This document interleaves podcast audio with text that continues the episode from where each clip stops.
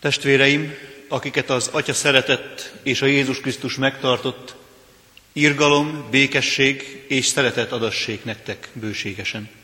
Amen.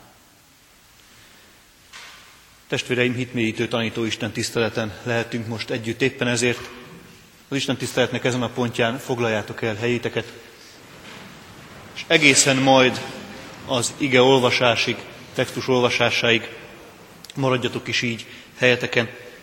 Most azonban hangos szó helyett ének szóval éljünk. Dicsérjük az Urat 445-ös számú dicséretünkkel.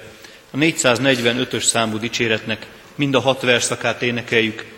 Szólsz hozzám, Istenem, és én választ adni készen, már-már megindulok, hogy rád bízzam magam.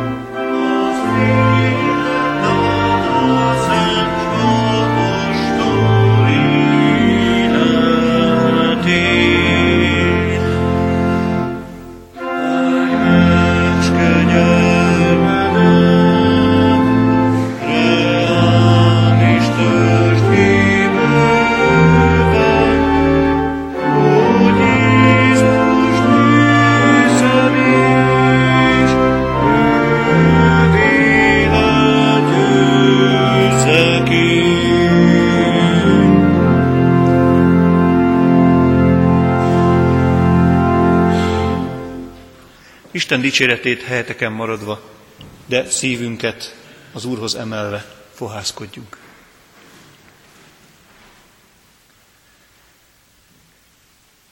Urunk, hálásak vagyunk neked azért, mert itt lehetünk. Hálásak vagyunk azért, mert lehet hely és idő, amikor téged dicsérhetünk.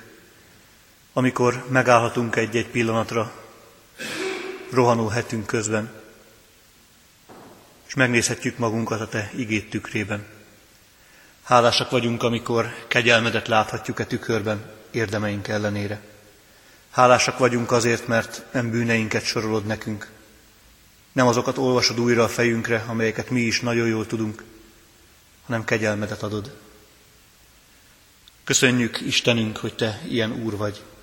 Köszönjük Krisztusunk, hogy Te megváltunk vagy.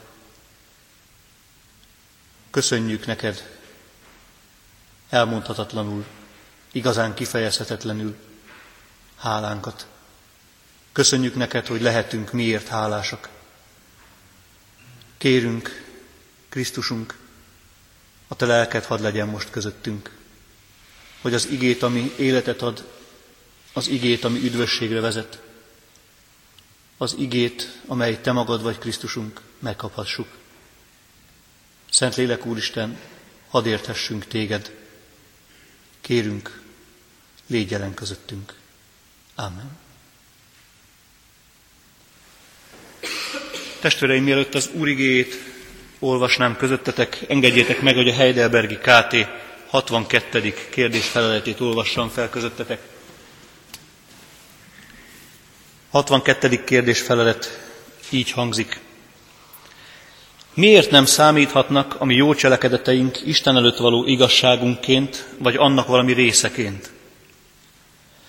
Azért, mert annak az igazságnak, amely Isten ítélőszék előtt megállhat, teljesen tökéletesnek és az Isten törvényével egészen megegyezőnek kell lennie. A mi legjobb cselekedeteink is azonban ebben az életben mind tökéletlenek és bűnnel beszennyezettek. Most testvéreim, gyertek és az Úr igéjét immár fennállva hallgassátok az iránti tiszteletadásképpen. Az igét, amelynek alapján szólni szeretnék köztetek az Úr lelke segítségével, és amely megvan írva Pálapostól Rómabeli gyülekezethez írt levelében, annak hetedik fejezetében a 14., 15. és a 21. verstől kezdődő szakaszban következőképpen. Tudjuk ugyanis, hogy a törvény lelki, én pedig testi vagyok. Ki vagyok szolgáltatva a bűnnek? Hiszen amit teszek, azt nem is értem, mert nem azt cselekszem, amit akarok, hanem azt teszem, amit gyűlölök. Azt a törvényt találom tehát magamban, hogy miközben a jót akarom tenni, csak a rosszat tudom cselekedni. Mert gyönyörködöm az Isten törvényében a belső ember szerint, de tagjaimban egy másik törvényt látok, amely harcol az értelmem törvénye ellen, és fogjul ejt a bűn tagjaimban lévő törvényével. Én nyomorult ember, kiszabadít meg ebből a halára ítélt testből. Hála az Istennek, ami Úrunk, Jézus Krisztus. Én magam tehát értelmemmel az Isten törvényének szolgálok ugyan, testemmel azonban a bűn törvényének. Idáig az Úr írott igéje. Foglaljátok el helyeteket, testvéreim.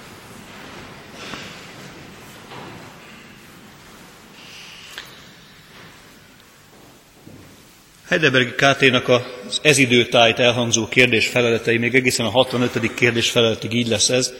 Egyetlen egy téma köré csoportosulnak, ez pedig így hangzik, a kegyelemből hitáltal való megigazulásról. Elég hosszú, hat, hét kérdés ez, ami tárgyalja ezt az egyetlen egy kérdést, ezt az egyetlen egy témát. Hat-hét kérdés feleleten keresztül tulajdonképpen majdnem ugyanazt mondja a KT, nagyon nüansznyi különbségekkel. Éppen ezért ne lepődjenek meg a testvérek, hogyha nagyon hasonló dolgokról lesz még szó, legalább két-három hitmélyítő tanító Isten tiszteleten is.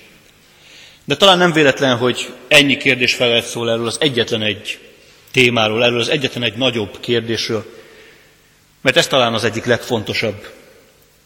Hogyan üdvözülhetek, hogyan igazulhatok meg az Isten előtt? Az egyik legnagyobb kérdése az életünknek. Hogy lehetek kedves az Isten előtt? Hogyan juthatok az Isten közelébe? Ahogy a KT-nak ez a 62. kérdés fel, fel, felteszi a magát a kérdést, kicsit leegyszerűsítem. Miért nem számítanak üdvszerzőnek a cselekedeteim? Legalább egy picit. Miért nem számít az, amit teszek az üdvösségem szempontjából? Mert egész idáig arról volt szó az előző kérdés feleltekben, és ebben a kérdésfeletben is tulajdonképpen, hogy nem számítanak a cselekedetek igazából, még a legjobb cselekedeteim sem számítanak, mert az Isten az igazságot, az én igazságomat Krisztusban tulajdonítja nekem. Hitáltal van igazságom, megigazulásom, nem cselekedetekből. De miért nem számítanak ezek? Miért nem számítanak üdvszerzőnek a cselekedetek? És erre azt mondja ez a mostani kérdés felelet, és tulajdonképpen Pál Apostol is valami ilyesmiről beszél itt a Rómabeli gyülekezethez írt levél hetedik fejezetében, hogy azért nem számítanak, mert tökéletlenek, mert bűnnel szennyezettek. Tökéletlenek és bűnnel szennyezettek a cselekedetek, mert egyszerűen az egész élet olyan.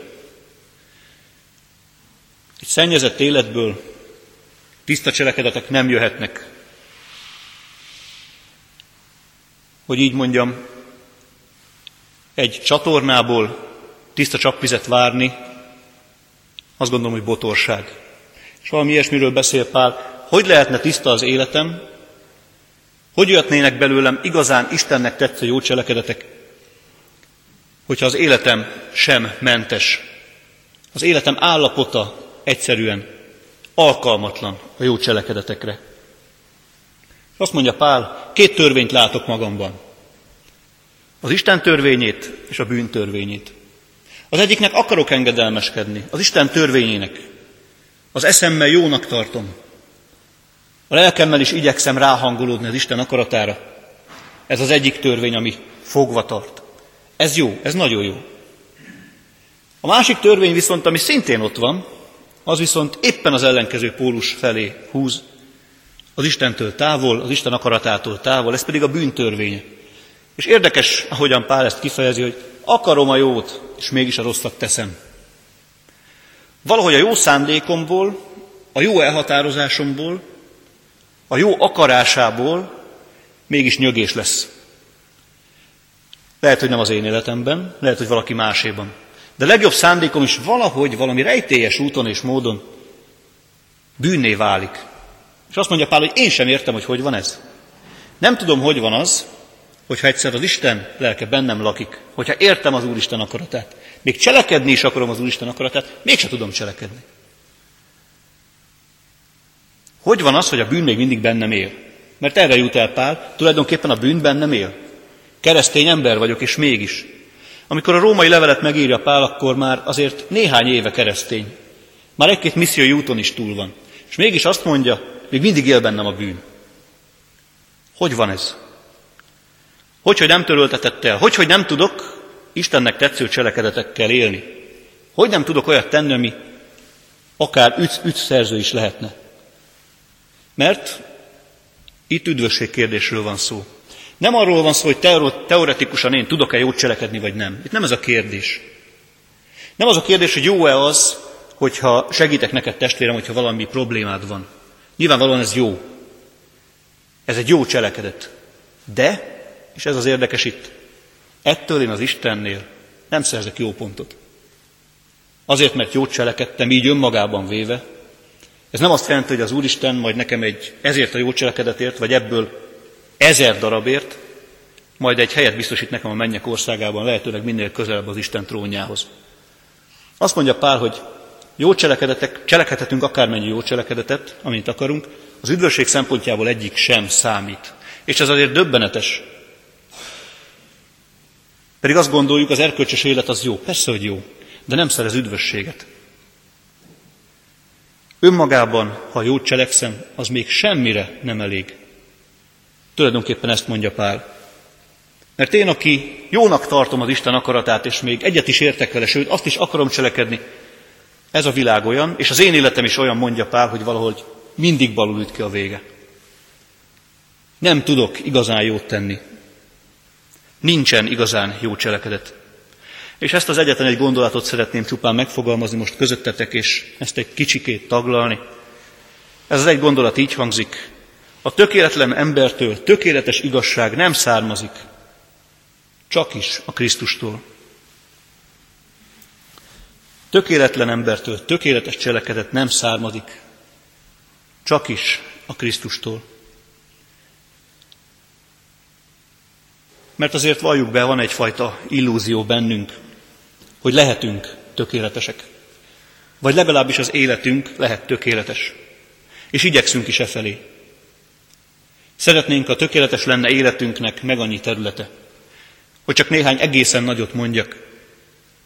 Szeretnénk, ha tökéletes lenne a családi életünk.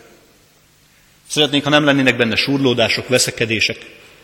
Szeretnénk, hogyha mindig mindenki megértené egymást a családban, nem kéne külön köröket futni egy-egy jelentéktelennek látszó ügy körül. Szeretnénk, hogyha a gyermekeink úgy nevelkednének, hogy megismernék a Krisztust.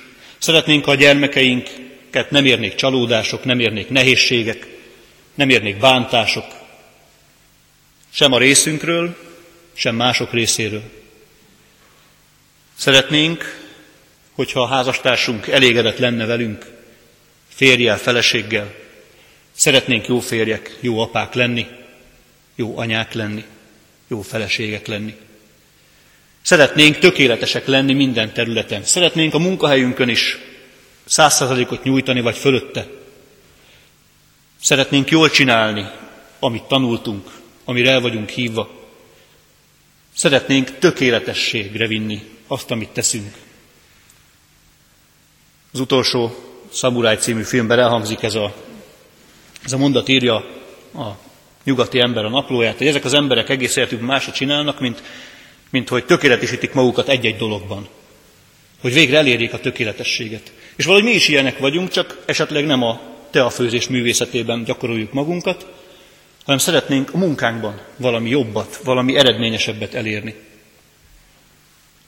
Szeretnénk, hogyha tökéletesek lennének a kapcsolataink. Hogyha nem kéne egymás mögé sorolni családot, munkát, barátokat. Szeretnénk, hogyha minden, de minden teljesen rendben és tökéletesen zajlana. És azért ezt nagyon sok helyről meg is kapjuk. A tökéletesség ígéretét. Tökéletes lesz majd az életed, ha. És ezt a mondatot nyugodtan be lehet fejezni. A legkülönbözőbb millió módon. Tökéletes lesz az életed, ha ezt és ezt megszerzed. Tökéletes lesz az életed, ha ezt és ezt megteszed. Tökéletes lesz majd az életed, ha ilyen és ilyen emberekkel találkozol. Tökéletes lesz az életed, ha ebbe a közösségbe jársz. Tökéletes lesz az életed, ha.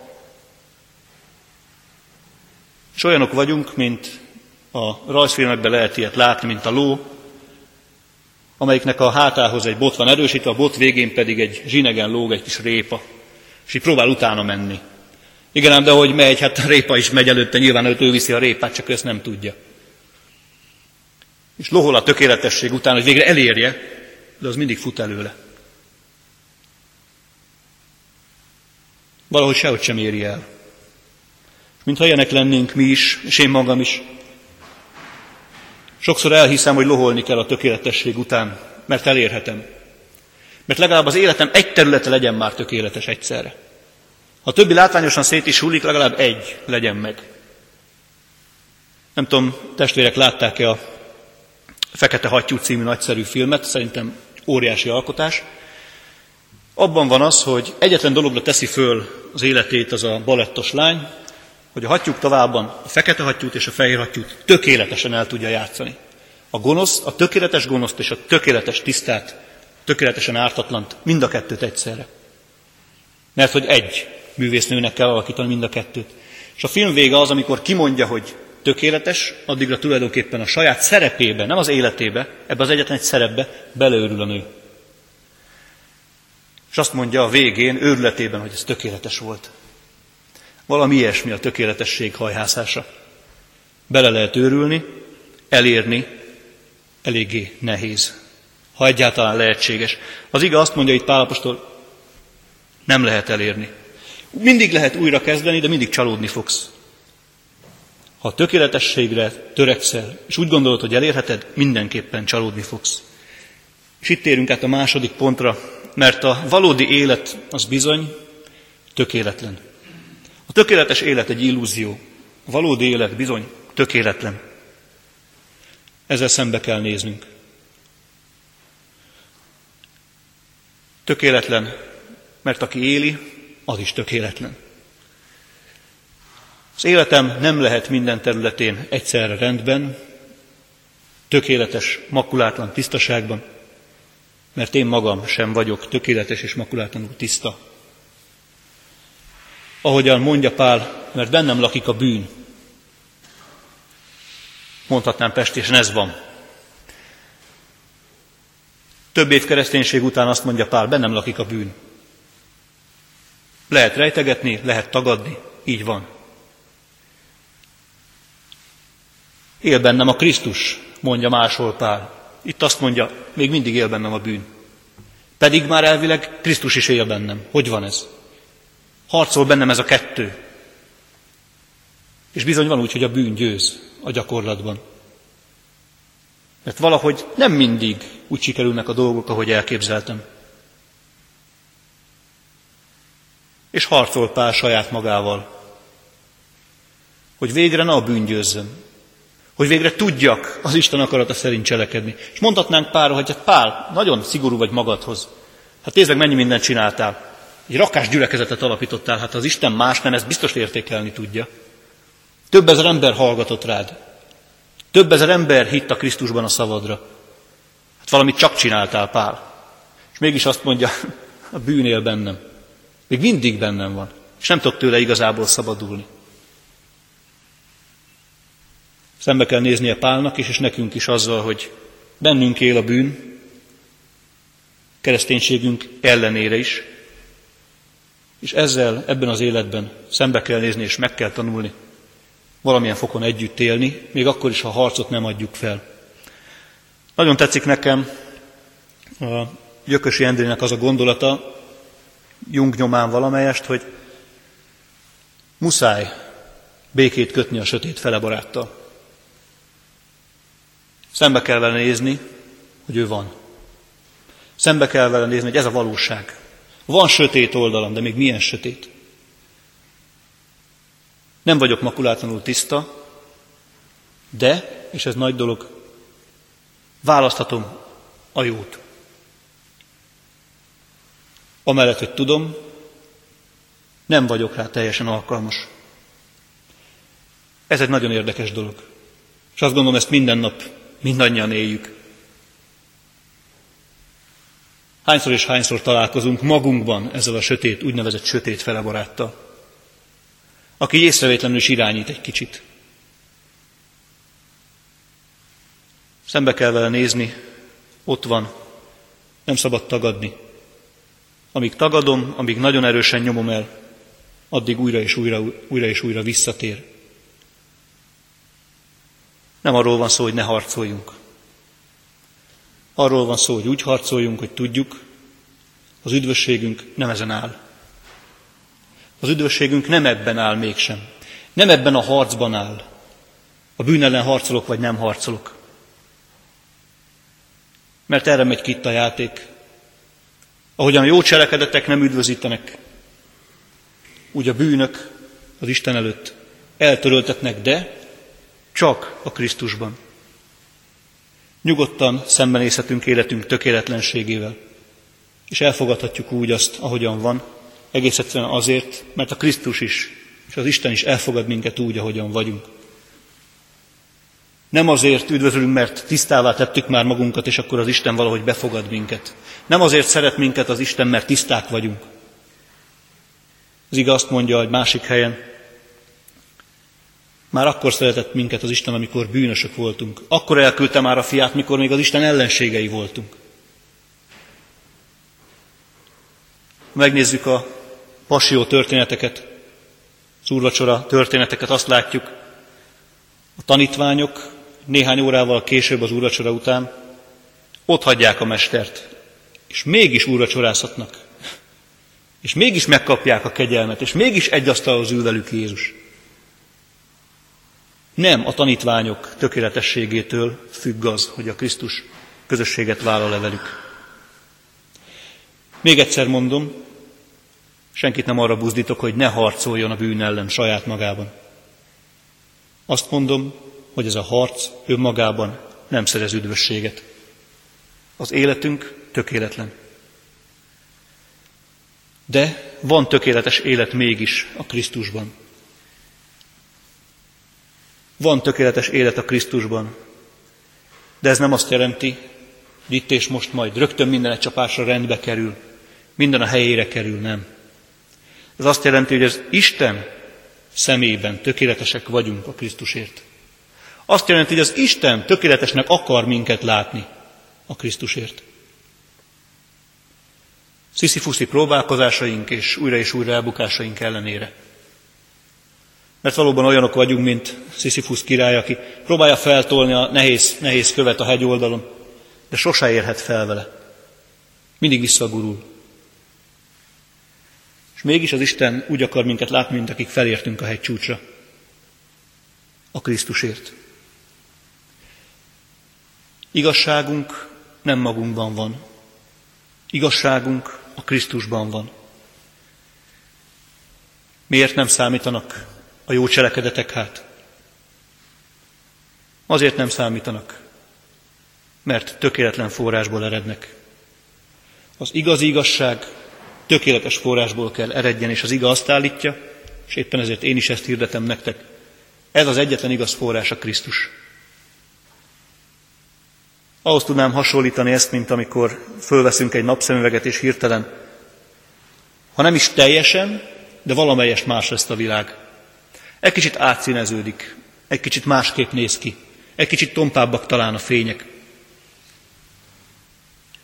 Mintha az Úristen is azt mondaná, én egy olyan szemüveget szeretnék fölvenni, amiben tisztának látlak téged. Egy olyan nézőpontot szeretnék felvenni veled szemben, amiben üdvözíthetlek téged, mert így magadban nem vagy elég jó semmire. És ez az új nézőpont, ez az új látás, ez a kegyelem, ez maga Krisztus. Nem a Krisztus tanítása, nem, vala, nem valamely magasztos eszme, maga Krisztus személye az. Így kiált fel Pál, én nyomorult ember, kiszabadít meg ebből a halára ítélt testből. Fölkiált Pál, mert látja, ő magában nem tud már mit csinálni. Nem tudja magát megváltani. Nem tud olyat tenni, ami az Istent lenyűgözni. Amiért tapsolna az Úristen, és őt egy csapásra az üdvözültek közé helyezni. De utána, ezután a fájdalmas felkiáltás után itt van ez is. Hála az Istennek, ami Urunk, Jézus Krisztus. Tudni az, aki megszabadít a halálnak ebből a testéből. Itt van a nagy felkiáltás. Nem a bűn és az Isten törvénye bennem lévő harca okozza, hozza létre az üdvösségemet, hanem ez a boldog felkiáltás, van Krisztusom. És ez a Krisztus elég. Elég az Isten számára, elég kell, hogy legyen számomra. Benne van tökéletes életem, csak és kizárólag. Akkor is, hogyha egyébként, ha magamra nézek, semmilyen tökéletességet nem látok. Cselekedeteinkkel nem tudunk hozzátenni semmit üdvösségünkhöz. De örömünk lehet abban a hitben, ami az üdvöt hozó Krisztust ragadja meg. Örömünk lehet a hitünkben. Mert ezt a harcot, ami napról napra folyik, egy pillanat alatt felülírhatja a Krisztusban való öröm. Ezért lehet a keresztény élet örvendező, és nem mindig csak harcoló és búskomor, talán megfáradt élet, hanem örvendező élet, mert látja a Krisztust, ahogyan az Isten is látja a Krisztust.